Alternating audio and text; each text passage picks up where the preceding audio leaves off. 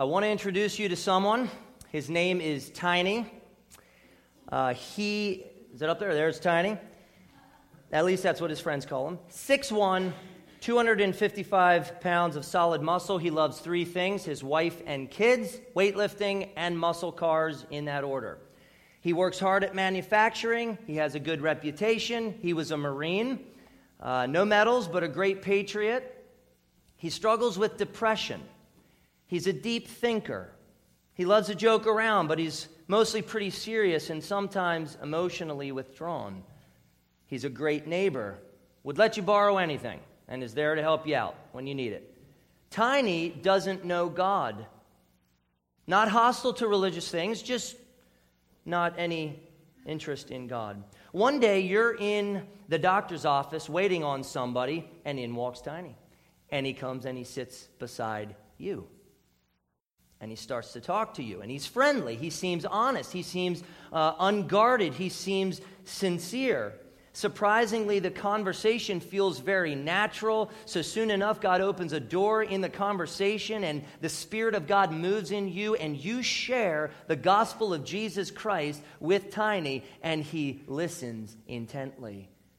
You invite him to church.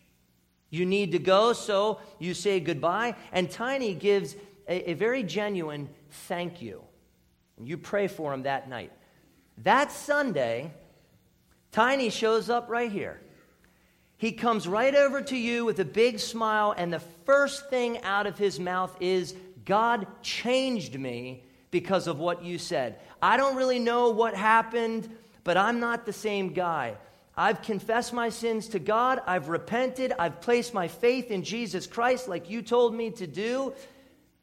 And I came here this morning to ask you what I should do now. What would you tell this baby Christian to do? Jesus Christ lived a perfect life of obedience for Tiny, took all of Tiny's sin and bore the wrath of God for Tiny, died for Tiny, came back to life for Tiny, justified Tiny by grace through faith, sent the Holy Spirit to live in Tiny. Tiny is ready to go. So now what? Well, I'm going to give you four basic actions that you should tell this baby Christian to do, and he's fictional, by the way. They aren't all inclusive, but I'm going to highlight um, some fundamentals that encompass many other things, necessary things. And everything that I'm going to say needs more explanation that I can't give in this particular message, but my purpose is to be simple and straightforward. Each of these four actions is absolutely necessary for Tiny and every Christian to do. If even one action is not done faithfully, it will greatly, and I mean greatly, impede or hinder uh, strength and joy in God. These, these four actions explain in simple terms how someone pursues their greatest joy and pleasure in God. Here they are. Number one, study the Bible often. Number two, pray often. Number three, disciple others often. Number four, worship God with a good local church often. I want you to think of these four things as four cylinders in a four cylinder engine. Each engine or action is a cylinder, they work together. If one cylinder misfires, it's a problem. It's a big problem. In an article titled, Is It Safe to Drive with a Misfiring Cylinder? Valerie Johnston wrote something that I think uh, nicely parallels what I'm trying to say. She said this Driving with a misfiring cylinder is potentially dangerous because your vehicle can lose power. If you lose power while you are driving, or a second or third cylinder goes out, this can cause you to get into a car accident potentially injuring you and others around you. Well, that's almost my sermon right there. These four fundamental actions are spiritual cylinders of power and endurance and joy. They're critical. Absolutely critical because through them we experience the grace and beauty and power and glory of God. Listen, anyone can sit in a car with no working cylinders and pretend. And pretend. But they're not going to move ahead. When these four cylinders fire in Tiny's life, they will be evidence that God's grace is at work in Tiny and he's going somewhere spiritually. This is evidence, this is assurance. They assure Tiny of God's grace and work in his life. So let's quickly hit the first three uh, because we need most of our time for number four. So, number one, study the Bible often. Blessed is the man who walks not in the counsel of the wicked, nor stands in the way of sinners, nor sits in the seat of scoffers, but his delight, his delight is in the law of the Lord and on his law he meditates day and night. He is like a tree planted by streams of water that yields its fruit in its season, and its leaf does not wither. In all that he does, he prospers. Psalm 1 1 through 3. Tiny is a precious little sapling. And the Holy Spirit will work through the Bible through Bible study to grow Tiny into a tall, strong, healthy, and fruitful tree. Tiny must learn to delight in God's word as he meditates on it day and night because it will be for him an ever flowing stream of nourishment and refreshment and joy. It will prosper him we don't want Tiny to study God's word so that he can cram a bunch of facts into his head. We, we want Tiny to study Scripture to encounter God and to be nourished and to be strengthened and to be mesmerized, blown away at the glory of God.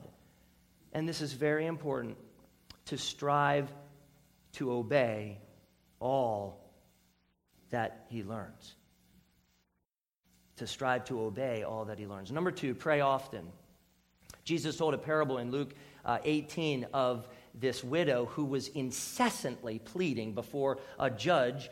And this was Jesus' point that his disciples ought always to pray and not lose heart. Prayer fuels hope. Fuels hope. Paul told the Roman Corinthian, Corinth, I couldn't get this in practice and I can't get it now. Christians, Roman Christians, be constant in prayer. He mentioned praying at all times to the Ephesian Christians. He told the Colossian Christians, continue steadfastly in prayer. He told the Thessalonian Christians, pray without ceasing. And I think prayer includes praise, confession, pleading, thanksgiving and most of all, it's communing with God. Prayer is communing with God. Tiny needs to commune with God in prayer so that his hope can endure and so that Tiny knows that God will lovingly respond to him. Number three, disciple others often. Go therefore and make disciples of all nations, baptizing them in the name of the Father and of the Son and of the Holy Spirit, teaching them to observe all that I have commanded you. And behold, I am with you always to the end of the age. Jesus gave his disciples the command to make disciples. His command is directed, get this, to every Christian. Every Christian, not just pastors, not just elders, not just seminary professors making disciples is Tiny's responsibility. And Jesus is with Tiny as he does it. Now, are baby Christians honestly supposed to make disciples? Really? Now, let me ask you this Have you ever looked into the eyes of a new believer and saw the fire for Christ? Sometimes new believers totally put us long termers to shame with their passion and energy for Christ. They have the Holy Spirit. They have the Bible. They have the whole armor of God. They have everything they need to make disciples. God enlisted Tiny. God armed Tiny. It is a war, and Tiny is fighting it. Of course, he needs more training, but he's armed and he's empowered for the war And Tiny needs to believe that.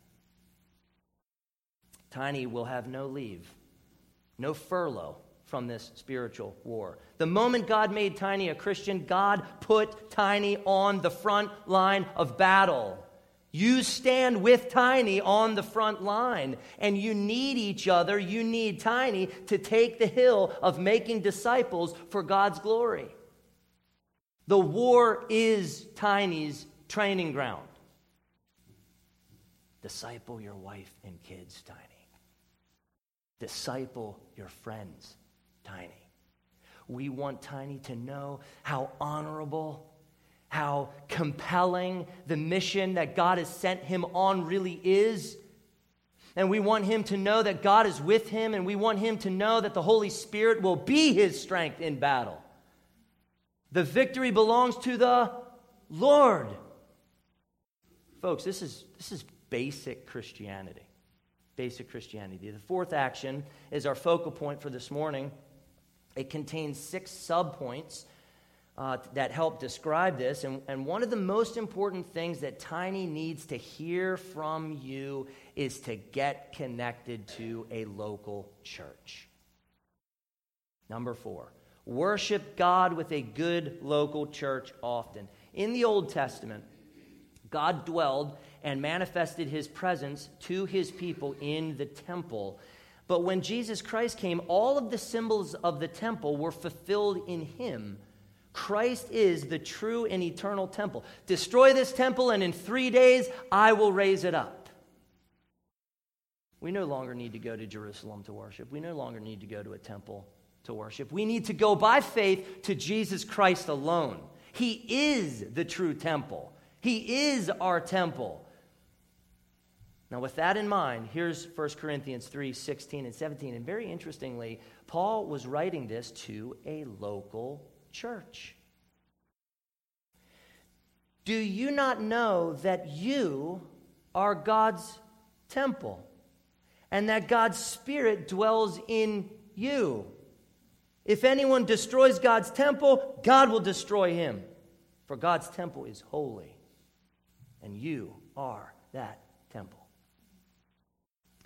Each of us is God's temple, but that's not Paul's point here because the you in these verses is plural. He's talking to all of them collectively. All the Christians in the local church in Corinth, as a collective whole, were God's temple, the place where God dwelled, the place where God is worshiped. The collective whole was in view. And right before these verses in verse 9, Paul called them God's building. The cumulative whole of the people in the local church is where God dwells, it is his worship space. In his second letter, Paul told the Corinthian church, For we are the temple of the living God. And Paul told the Corinthian, uh, Christians in the local church in Ephesus that they were being built together into a dwelling place for God by the Spirit. I want to shout this next one, but I won't. A good local church is not a building. Someone give me an amen. Boom. It's not a building, it's a communing and gathered group of spirit filled people who together are the temple of God. Together, they are the place of worship. Tiny is one of God's precious building blocks for his glorious place of worship. Yes, individually, Tiny has the Holy Spirit inside of him, absolutely but the dwelling place of God and sanctuary is much larger than tiny individually. It is inconceivable, completely inconceivable in the New Testament for a Christian not to be part of a local church. Completely inconceivable. Unheard of, won't find it. Because local churches are the temple of God, and each Christian is part of that building project. God dwells in the local church. God is worshiped in the local church. God is at work in the local church. God's glory shines in the local church. Understand what the local church is. The local church is a, is a local expression of the beautiful universal body of Christ, who is the true temple of God. And a local church is where individual Christians assemble to compose one temple to worship God along with the heavenly assembly. Right now, we're not the only worshipers. You understand that? We're joining into something massive that we can't even see. Spirit filled and truthful worship that happens in a local church is a beautiful glimpse, a sweet taste of heaven. Revelation 21 22 says, in reference to the celestial city, and I saw no temple in the city. For its temple is the Lord God, the Almighty, and the Lamb.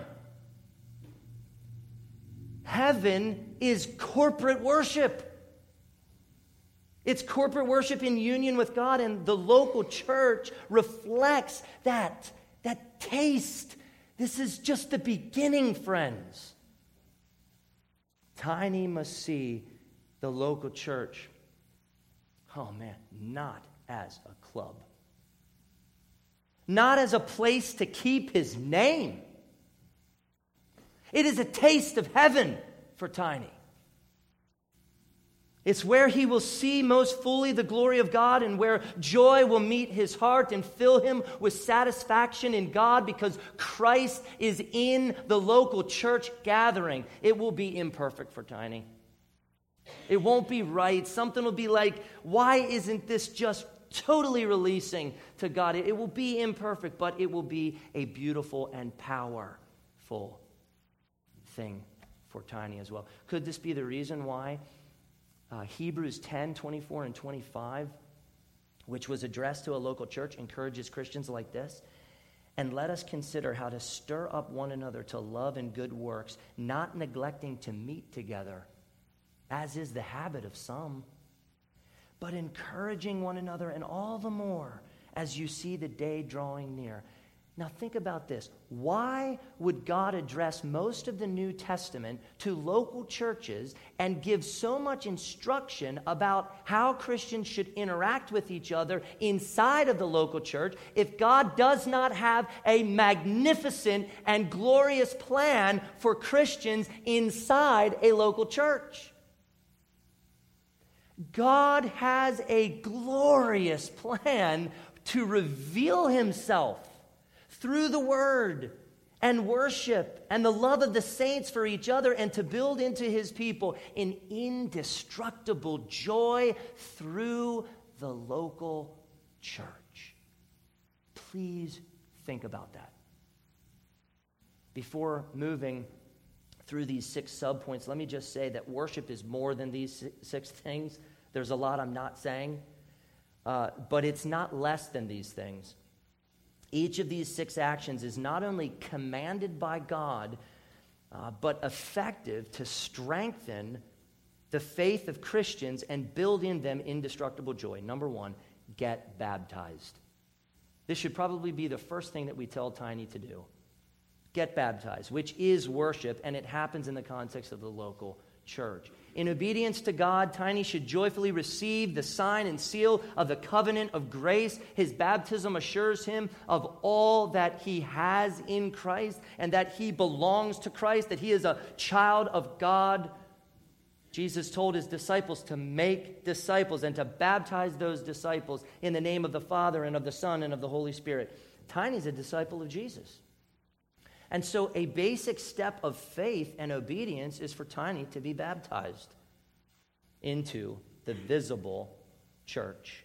Number two, soak up Christ centered expository preaching. Soak up Christ centered expository preaching. Simply put, preaching is publicly announcing the gospel of Jesus Christ, which is worship. Jared C. Wilson from the Gospel Coalition says, quote, preaching is proclamation that exults, with a U, in the exposing of God's glory. John Piper says that preaching is expository exaltation. And I think these, mean, uh, these men mean that preaching is heralding the gospel of Jesus Christ and explained through by explaining scripture while rejoicing in the verbal display of God's glory through scripture. Preaching is God's glory emanating through spoken words. The preacher rejoices in God as he proclaims the gospel, and the people rejoice in God as they hear the gospel. Tiny needs to rejoice in God's glory proclaimed and explained to him. Here's what preaching does for Tiny. Listen carefully. Romans 1 says, The gospel of Jesus Christ is the power of God for salvation to everyone who believes. Tiny believes. 1 Corinthians 1 says Christ is the power of God and the wisdom of God, and we preach Christ crucified. That means when Christ and the cross are preached, preaching is the power to save Tiny, who's already saved. But, but follow me here. As 1 Corinthians 1:18 implies, Tiny is also being saved. And preaching is the power to strengthen Tiny. Romans 13, 17 says, faith comes from hearing, and hearing through the word of Christ. Tiny's faith will continue to grow, uh, will t- continue to come for him, will continue to be built up in him through hearing the word of Christ preached. Now, sermons are like meals. Since I'm the primary sermoner here, I will let you know some of them are New York strip steak, some of them are boxed macaroni and cheese. I mean, I'm not going to lie. It's just, that's how it is. But you need to eat to live. You need to eat. Keep eating.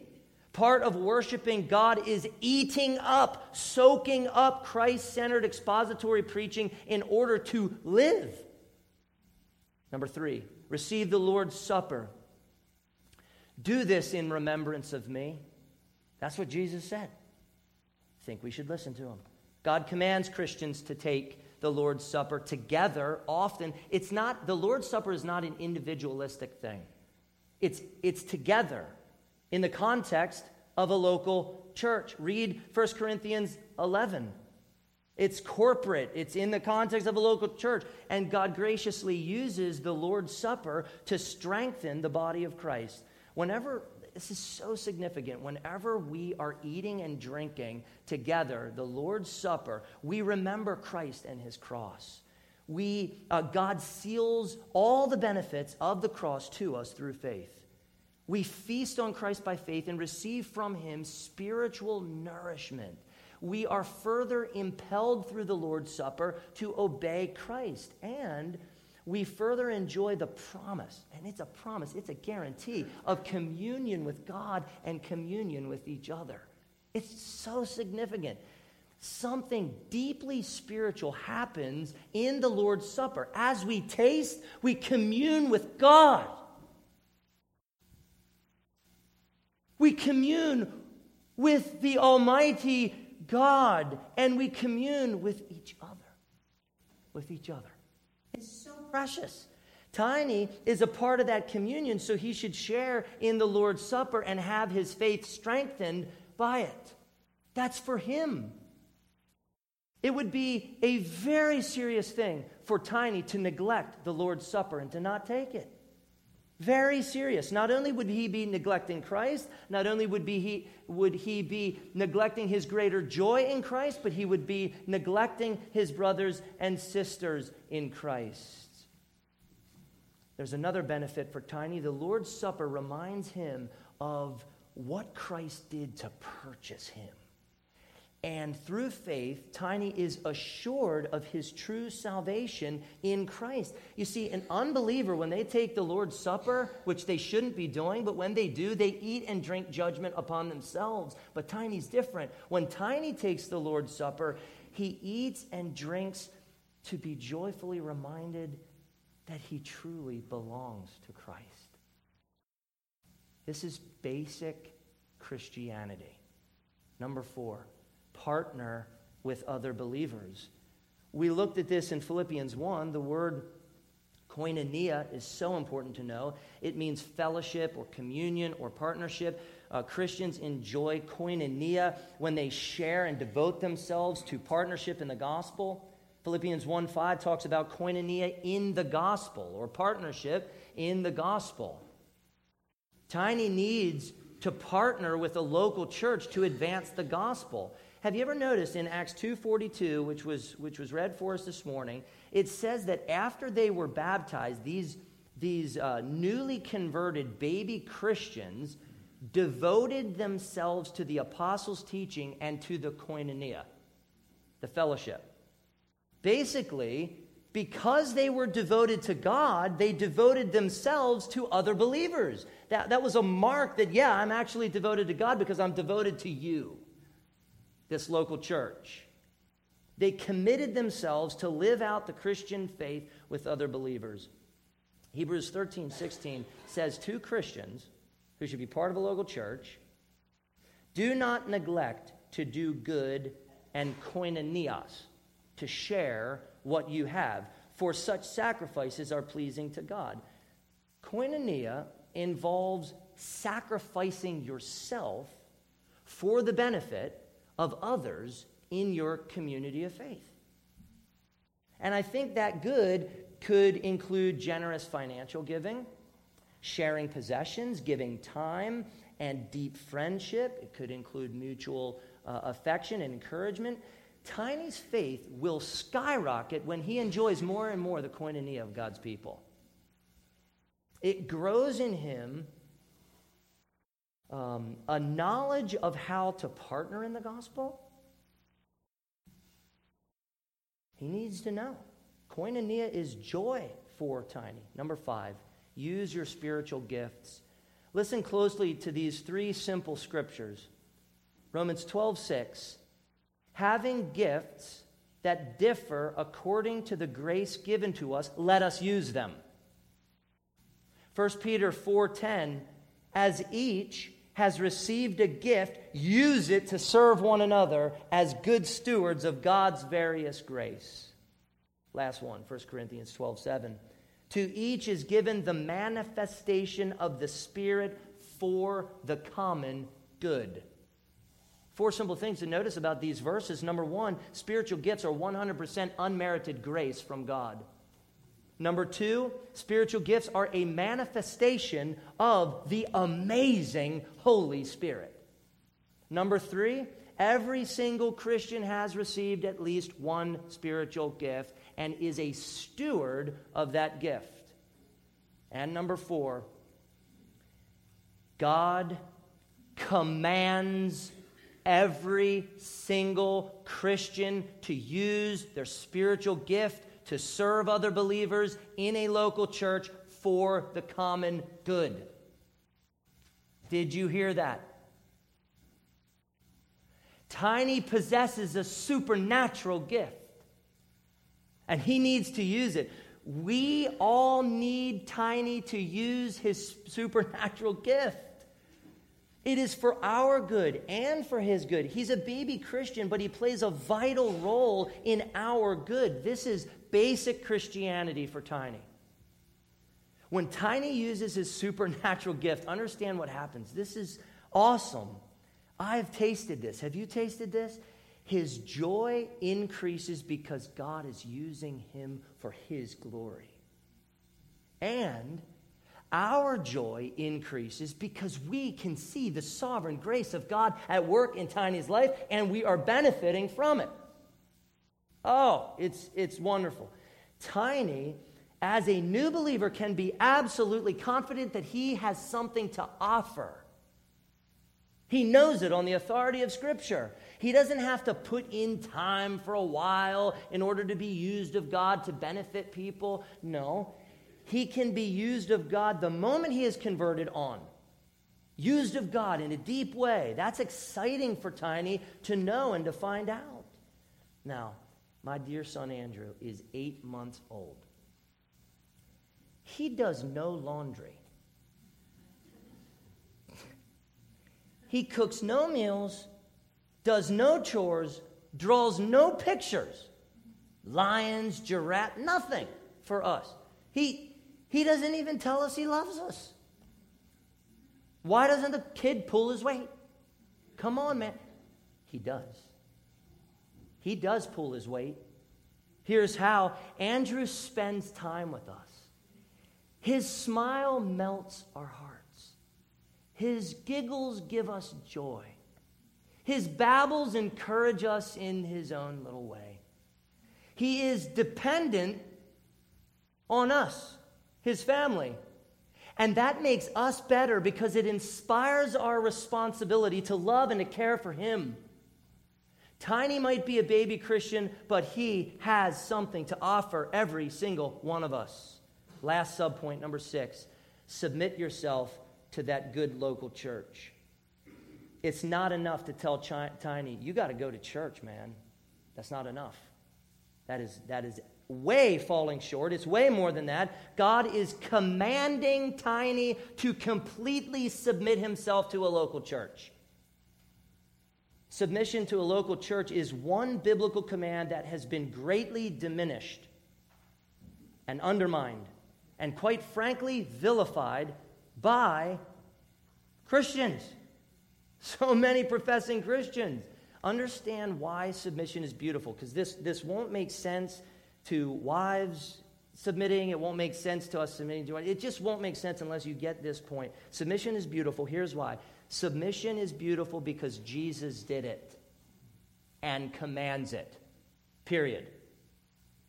Submission is beautiful because Jesus did it and commands it. When Tiny realizes that Jesus submitted himself to authority, he can see that his submission to a local church is a beautiful display of Christ like submission to God. Jesus submitted himself to God's authority every single second of his life. But what we may miss is that Jesus Christ also submitted to Rome. He also submitted to Jewish law and his own imperfect, weak, prone to fail him parents. After a little mix up in Jerusalem, after Passover, when Jesus was 12, Luke 2:51 says that Jesus went down with Joseph and Mary and came to Nazareth and was submissive to them. Did you catch that? Jesus Christ, the Lord of glory, the eternal Son of God, the sinless Savior and Messiah, joyfully and willfully submitted himself to his imperfect, prone to fail him, sinful parents because, because his greatest joy was simply obeying his Father, submitting to his Father. I will do it God because it pleases you, and that's all I need. That was his attitude, all of his life. Now, listen closely to what Jesus says about Christians and local churches. Be filled with the Spirit, addressing one another in psalms and hymns and spiritual songs, singing and making melody to the Lord with your heart, giving thanks always and for everything to God the Father in the name of our Lord Jesus Christ submitting to one another out of reverence for Christ. Thus saith the Lord Obey your leaders and submit to them, for they are keeping watch over your souls and those who will have to give an account. Let them do this with joy and not with groaning, for that would be of no advantage to you. Thus saith the Lord. Remember your leaders, those who spoke to you the word of Christ. Consider the outcome of their way of life and imitate their faith. Thus saith the Lord. And for every elder in a local church, pay careful attention to yourselves and to all the flock in which the Holy Spirit has made you overseers to care for the church of God, which he obtained with his own blood. Thus saith the Lord. Tiny may have had an abusive father and mother. Tiny might have hated his drill sergeant in the Marine Corps. Tiny might have been hurt by a local church. But Jesus Christ, the Lord, purchased Tiny by his own blood, and now Tiny belongs to Christ, and Tiny's master, Jesus Christ, commands him, along with every other slave of Christ, to submit himself to other Christians in a local church and to submit and obey the group of elders in that local church who will shepherd and care for his soul and will give Tiny a Christ like example to follow. God tells Tiny in his word that it is to his advantage to do this. Tiny's advantage to obey and submit to and follow the leadership of godly local church elders. Why would Tiny want to do any of this? Why? For the glory of his master and Lord, and for his greatest joy in obeying all that his master has told him to do. Tiny should, please hear me very carefully, because if you know I'm one of the elders here, now you're like, mm hmm, mm hmm, I can hear what you're saying. Biblical authority, thus says it the Lord. Please listen. Tiny should never blindly follow anyone. Never break God's commands in order to honor the commandments of men. Never passively go along with the flow if his leaders are leading him away from God. Never be passive. Never just sit there. Never be unwise, foolish, indecisive, uh, visionless, undiscerning, indiscriminating, or steamrolled. But instead, Tiny should test and discern everything according to God's word. He should hold his imperfect church, along with its imperfect leaders, accountable to God's word. That's what he should do. And the moment his local church abandons the gospel, he should find another local church.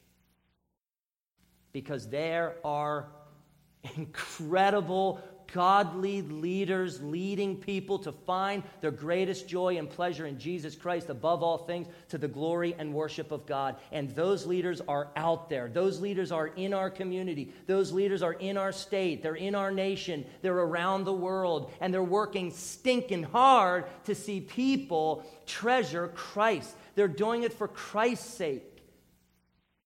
Tiny needs to know that God believes that it is in his best interest to live beneath the care and shepherding and leadership of a plurality of elders. Not one man, unless that man is Jesus. A plurality of elders he needs to know that the Holy Spirit wisely and lovingly set caring shepherds over him to know him, to feed him, to lead him, to protect him for his good. Tiny has to know that. Imperfect, but Christ like leadership is fundamental to the Christian life.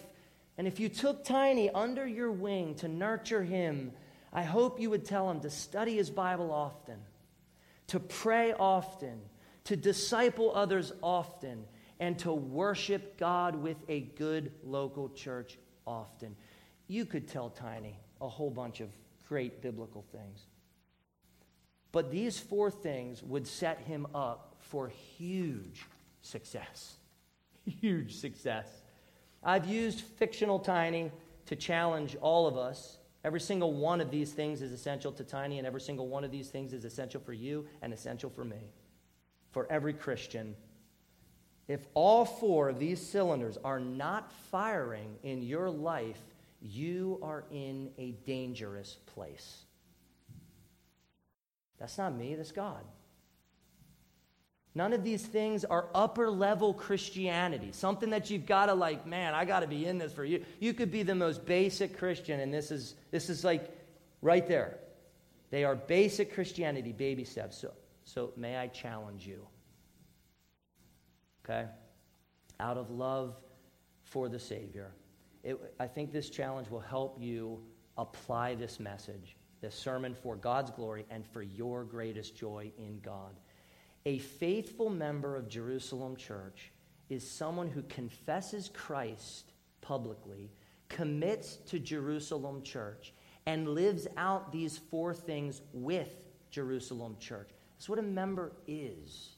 That's what a member does. And next week, this is awesome. We are going to welcome new members into our koinonia.